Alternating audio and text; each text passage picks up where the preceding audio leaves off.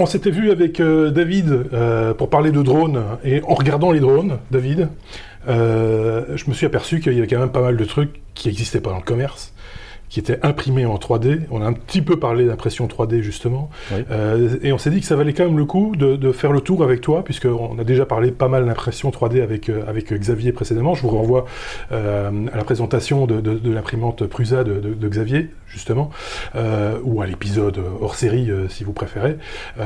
Et donc ici, on, on va parler plutôt matériaux. Euh, On avait touché un petit peu de- de- du bout des lèvres. On avait parlé des différents types de matériaux avec euh, Xavier. On sait à peu près que voilà, il y, a- il y a différents usages. On voulait faire un peu le tour avec toi parce que tu as une deuxième marotte après les, après les drones. Enfin, je les mets pas dans l'ordre euh, peut-être, mais C'était d'abord l'impression 3D. c'est oui. d'abord l'impression 3D. En fait, il a commencé par l'impression 3D et puis il s'est dit tiens, je ferais bien des drones. Après, on sorte. sait pas ce qu'il va faire après. hein, ça, c'est un autre débat. On a en face de nous euh, différentes bobines de différentes couleurs avec différents types de, de- de fibres. Oui. Euh, le plus courant, c'est on commence par quoi En général, quand on installe ça en imprimante 3D pour la première fois, c'est vivre avec une bobine avec peut-être plusieurs types de, de matériaux. Quel est le plus facile à utiliser et dans quel usage? En général, euh, le- plastique le plus utilisé, c'est le PLA. D'accord. Donc euh, c'est acide polylactique, euh, c'est d'origine végétale, c'est un bioplastique. D'accord. Euh, c'est le plus facile à imprimer, c'est le moins toxique euh, et qui répond, euh, je vais dire, à 95% euh, euh, des besoins des gens qui font de l'impression Ok. 3D. Euh, tout ce qui est pièces décoratives, Ouais. le PLA, Petits objets décoratifs. comme, comme ici, il faut Ouais. pas, il faut pas autre chose que ça. Le PLA existe en beaucoup de couleurs différentes, ouais. en types différents, euh, comme par exemple ici c'est euh, du silk, donc un, un peu comme de la soie. Oui, c'est ça, c'est une couleur. Alors pour ceux qui nous écoutent, hein, qui n'ont pas l'image, du coup, c'est- un bleu, euh, un, bleu qui tire, tire un peu vers le, le violet, euh, brillant. hein, et alors effectivement, on voit qu'il y a d'autres matériaux, gris, gris mat, Oui, ici ça c'est du PLA avec de la poudre de métal dedans, de la poudre de bronze, d'accord, et donc on qui peut donne un, le- af- un aspect bronzé, et on peut le polir dans une, dans, dans- dans une machine à polir. D'accord. Un, drum avec des, des vis dedans pendant 24 heures pour que, ça, que ça ait un aspect réellement de métal. Il y a encore un usinage, il peut y avoir encore, après l'impression 3D, une, une, une phase, on va dire, de, oui, de tout à fait. quoi. À- à- après l'impression 3D, il y a la- le nettoyage, euh, la finition. Euh, on a des, des- des PLA qui sont euh, des PLA hybrides avec de la poudre de bois dedans. Oui. On a des PLA avec de la fibre de carbone dedans. Alors tu me disais, pour en revenir à la fibre de bois, que euh, en fonction de la température euh, de, de- de- qui est appliquée au, au matériau au moment de l'impression, la teinte, la couleur pouvait, euh, pouvait Oui. changer. Euh, ce n'est pas tous les filaments bois, mais certains filaments bois ont cette propriété, c'est qu'en variant la température de 20 degrés pendant l'impression, on peut changer le dégradé plus foncé et plus clair, ce qui permet, quand on programme le- l'impression 3D, de- d'avoir des, des effets de couche et d'avoir des effets plus sombres et plus clairs euh, par endroits. C'est bon à savoir pour tout ce qui est objet décoratif, euh, j'ai envie de dire, ou, ou qui devrait avoir une apparence un peu dé- décorative, euh, parce qu'on peut très bien faire un cache d'interrupteur euh, euh, avec une finition bois. hein. On Oui. n'est pas obligé de le faire en blanc. je veux dire, c'est- c'est- mais il y a aussi des matériaux différents que le PLA qui vont euh, être utiles dans d'autres dans d'autres cas de figure parce qu'ils ont des propriétés euh, particulières. Oui. Euh, justement, le- l'exemple du, du cache pour un interrupteur, je ne conseillerais pas du PLA. D'accord. Ben voilà. Euh, le, le PLA a le désavantage, c'est qu'il commence à ramollir à partir de 60-65 degrés. Ok. Donc euh, on laisse une pièce en PLA euh, dans la voiture exposée au soleil un jour d'été, Ouais. euh, il, va, il va être ramolli. Ouais, ouais. Euh, euh, le PLA a un autre souci, c'est que une pièce en PLA qui est sous du stress, donc Ouais. par exemple une pièce euh, mécanique, euh, réagit mal dans le temps avec le stress et à un moment euh, va euh, se fissurer d'elle-même, casser, d'elle-même. Ok. PLA, donc bien pour des choses qui sont pas trop mécaniques, justement, à ce moment-là. Oui. Plutôt, plutôt statiques, quoi. Des, des, des, des- des pièces plutôt, plutôt statiques. Plutôt statique, quoique il y a quand même des PLA qui sont plus résistants. Donc on appelle du, du PLA+. Par exemple, j'ai ici une bobine, c'est du PLA+, c'est du PLA qui tient beaucoup mieux dans le temps Ouais. Justement à cette problématique. la problématique aussi, c'est que le PLA, quand on le laisse à l'humidité et non utilisé pendant longtemps, ben, on prend le, dessus de la bobine et le filament casse de lui-même. Oui, donc il y, a, vraiment une usure dans le temps, quoi, en, gros.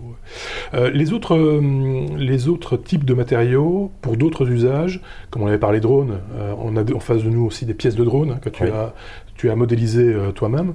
Donc, qu'est-ce qu'on a justement? Parce que je voyais des, pièces, par exemple, relativement souples, en bleu ici. Oui, ça c'est du, du, TPU, donc ça, du TPU. un matériau flexible. Euh, ça, c'est extrêmement résistant et pour absorber les chocs. Ici, ça se sont. C'est presque du caoutchouc. Hein. Enfin, on n'est pas loin. C'est ça. Euh, ça, c'est un protège moteur pour drone. D'accord. Donc, on met le moteur. Euh, en cas de crash, le moteur est protégé. Et ça a aussi un effet d'absorber les vibrations entre la structure. ici, c'est la même chose, mais en noir et pour un plus gros moteur. Donc, ça, c'est un protège bras de drone aussi. Aussi dans le donc dans la forme du bras du drone, euh, on, le clipse euh, autour. Euh, si on monte une GoPro sur un drone, on peut aussi utiliser du plastique flexible pour, pour protéger des chocs. J'allais dire, parce qu'on connaît bien la marque GoPro, hein, qui a ses propres accessoires propriétaires. Euh, l'imprimante 3D, c'est la fête, on fait ce qu'on veut en, termes de, de, de stabilisateur, de, soutien, de support, de visserie, etc. Tout à fait, parce que dans, le monde du drone, chaque drone n'a pas les, les c'est pas des montages standards. Donc euh, il faut qu'on adapte. Euh, on peut faire un design soi-même. assez, il y a des outils très faciles à utiliser comme Tinkercad euh, gratuit euh, sur Internet, où on peut faire les, modélisations et, ensuite imprimer sa, modélisation. Euh. donc ça, c'est très, très pratique. Euh, le, matériau le plus résistant euh, que tu, toi, as utilisé ou, euh, ou, qui existe de manière générale sur le principe de l'imprimante 3D, on est bien d'accord, on est sur le principe de cette imprimante 3D qui, qui fait fondre du matéri un, mhm. matériau et le, dépose couche par couche, etc. On sait qu'il y a d'autres principes en impression 3D, on ne va pas venir sur ce, terrain-là, on est sur la, la machine, on va dire, grand public classique, presque envie de dire, hein, mais même si c'est quand même un, gadget de, assez, assez, coûteux. Euh, le matériau le plus, le plus résistant, imaginons que j'ai besoin d'une pièce très très résistante à la maison, quelque chose à, réparer ou à remplacer, qu'est-ce que ce serait? La réponse n'est pas si facile euh, que ça. Parce que ça dépend aussi du design de la pièce, j'imagine. Ça dépend du design de la pièce, mais ça dépend de quel type de résistance on cherche. Est-ce qu'on cherche quelque chose qui va devoir résister à une force euh, euh, comment dire, de, traction, de compression, euh, à, des, à, des, impacts. Euh, est-ce que c'est une pièce qui va être à l'extérieur, qui va être soumise aux UV À quelle température la pièce doit résister? Est-ce qu'elle doit être dans un milieu humide, un milieu acide Donc, en fait, il y a beaucoup de plastiques différents. Euh, je vais dire que le 99% des, de, ce que les gens vont avoir besoin euh, se résume dans trois ou quatre plastiques, qui sont le PLA, l'ABS, euh, le PETG et le Flex, donc le TPU. Mais il existe beaucoup d'autres plastiques. Et on me demande souvent, oui, mais ça ne sert à rien d'avoir autant de plastiques différents. Bah. je dirais que non, il n'y a, pas de mauvais plastiques, il n'y a pas de bons plastiques. Il y a des plastiques qui ont des propriétés pour certains cas de figure euh, bien précis. Euh, je peux euh, peut-être énumérer rapidement. Donc on a le PLA dont on vient de parler, on a l'ABS qui est nettement plus résistant pour les contraintes mécaniques, qui est nettement plus résistant dans le temps. D'ailleurs les Legos sont faits en ABS. Ah sauf les pièces transparentes qui sont en polycarbonate, mais les Legos sont en, en, ABS. Beaucoup de, beaucoup de choses sont faites en ABS. Euh, c'est un plastique qui s'imprime à plus haute température. Il résiste, euh, euh, il commence à, se ramollir qu'à 105 degrés. D'accord. Donc il a une plus grande résistance. Il résiste mal aux UV, donc il ne faut pas le mettre à l'extérieur.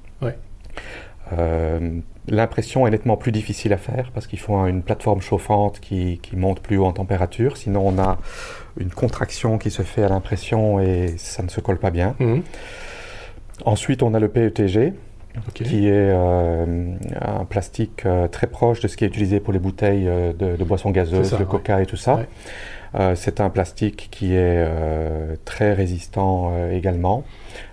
pour ce qui est en, traction contrainte mécanique. Mhm.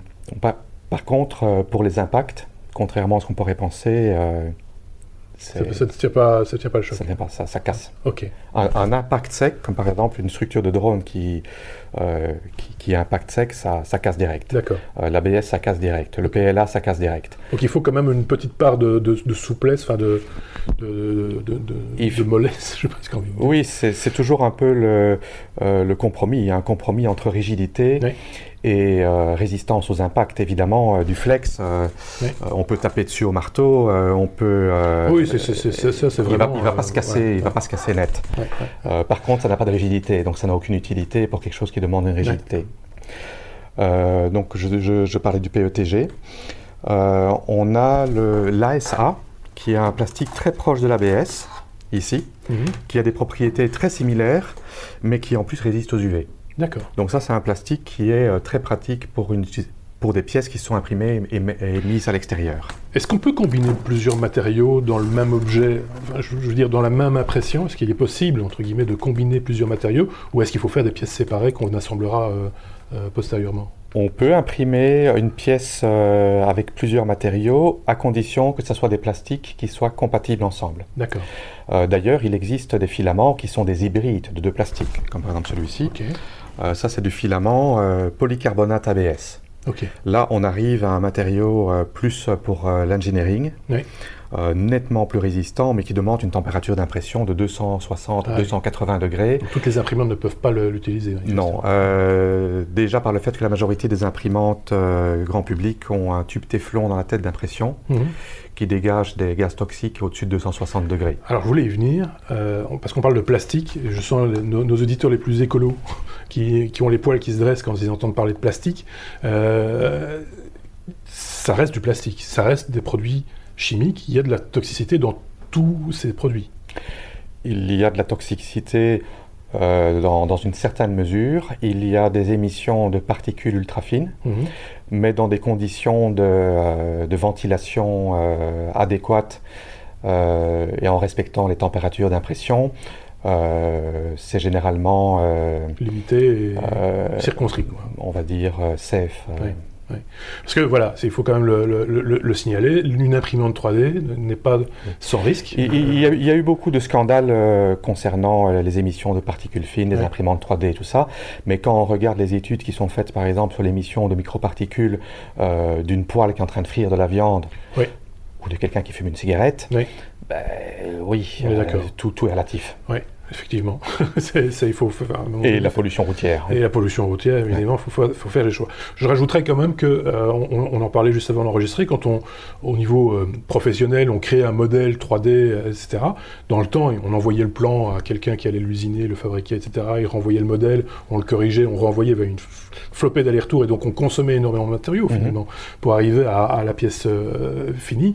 Ici, je vais pas dire en trois coups de cuillère à peau, mais presque, on arrive à avoir un produit fini relativement rapidement, sans qu'il y ait tous ces allers-retours et sans qu'il y ait ces pertes de matériaux quelque part. on fait, des économies. Ça permet de faire euh, du, prototyping très rapidement, euh, à coût très réduit. Euh, et même si le produit fini doit être fait en métal ou usiné pour des raisons particulières, les prototypes peuvent être faits et testés à moindre coût comparé à ce que c'était dans le passé. Maintenant, il faut savoir que la raison pour laquelle l'impression 3D grand public a explosé récemment, ce n'est pas parce qu'il y a eu une avancée euh, soudaine, mhm. mais c'est parce qu'il y a eu une expiration de brevet. C'est ça. Une expiration de brevet qui a permis euh, à ce que l'information soit utilisable au grand public. D'accord. Et donc c'est presque, on va dire, tombé dans le domaine public, presque? Ah oui, euh, tous, ces, tous, ces, brevets qui ont expiré, et il y en a encore qui vont expirer, des nouvelles technologies qui vont pouvoir devenir accessibles. Et donc les gens comme toi se frottent les mains en se disant vivement qu'on puisse avoir accès à telle ou telle technologie pour pouvoir euh, s'y mettre nous aussi.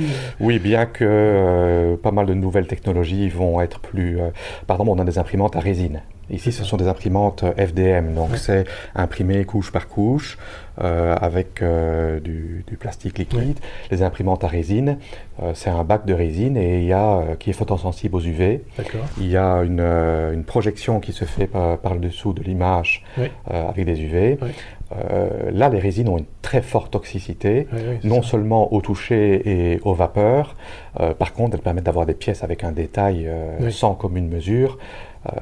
C'est très différent. Très différent. Ok, je pense qu'on a fait bien le tour de cette question, sauf si tu avais vraiment quelque chose à rajouter. Peut-être ajouter rapidement pour les plastiques. Euh, euh, donc, j'ai parlé du polycarbonate, euh, qui est un plastique très résistant. Le polycarbonate pur est très difficilement imprimable, mais maintenant, il y a pas mal de plastiques, comme ici le polycarbonate ABS. La température est un peu élevée, mais une, une Prusse AI3, c'est l'imprimé, il suffit de changer la tête. Non, je pense que d'origine, elle a une, tête déjà en, euh, métallique, donc elle peut déjà l'imprimer d'origine. On l'enverra chez, chez Xavier. On a ici du PC Max qui est du polycarbonate renforcé. Ça, c'est le plastique, pour répondre à la première question, qui est le plus résistant, le plus solide euh, que j'ai utilisé à présent. Euh, il y a deux plastiques qui sont plus, euh, plus haut que ça, qui sont le PEI et le PEEK, qui sont des plastiques hors de prix et très très très difficilement imprimables. Le PEK, c'est un plastique qui coûte, je pense que c'est 300 euh, euros le, 500 ah grammes, imprimé avec des machines professionnelles, mais c'est un matériau qui est euh, biocompatible. Ça peut être utilisé pour imprimer des, des, implants, des prothèses ah et des choses qui sont dans le corps. Donc ce sont et c'est utilisé dans, dans, dans, le milieu médical. Ok. Euh, si je veux fabriquer, alors je te pose une colle, hein, et on terminera peut-être par là, parce qu'on on dit qu'on peut tout avec une imprimante 3D. Si je veux me fabriquer un récipient qui peut passer au micro-ondes, qu'est-ce que j'utilise comme, euh, comme matériau? Le matériau est une chose, mais il faut également que euh, l'imprimante et toute la chaîne d'impression soient food safe. parce qu'on imprime avec une, une buse qui est souvent en, laiton, qui contient du cuivre. mais bon, Imaginons qu'on a une imprimante qui soit certifiée pour Food Safe, euh, du polypropylène, qui est le plastique qui est utilisé pour euh, les, justement les barquettes de nourriture qui passent au micro-ondes. C'est un plastique qui résiste euh, jusqu'à, je pense que c'est 120 degrés, 125 degrés, qui est très flexible. Qui est transparent par rapport aux ondes du, micro-ondes, il n'y a aucune... Non, il n'y a, pas de souci. par contre, ce n'est pas un plastique facile à imprimer en 3D, et ça n'a pas vraiment beaucoup d'utilité euh, vu le, bas prix des récipients à métaux micro-ondes. Oui, c'est ça. Parce que autant l'acheter tout, fait. Quoi. C'est, de me dire, ma barquette, je ne la fabriquerai pas moi-même. Mais sinon, le polypropylène. Polypropylène, on l'aura noté. Merci beaucoup, euh, David, pour toutes, euh, toutes ces informations. Je vous renvoie évidemment aux vidéos consacrées aux imprimantes 3D avec Xavier, entre autres, pour, pour toutes complément d'information. J'ai l'impression qu'on n'arrivera jamais au bout de ce qu'il y a à dire par rapport à, ce domaine, mais c'était déjà très instructif. On avait dit qu'on parlerait des, différents composants et des différents euh, produits, ben voilà, qui est fait. Si vous avez des questions, n'hésitez pas à les poser en commentaire, bien évidemment. On sera un plaisir d'y répondre si on a la réponse, évidemment.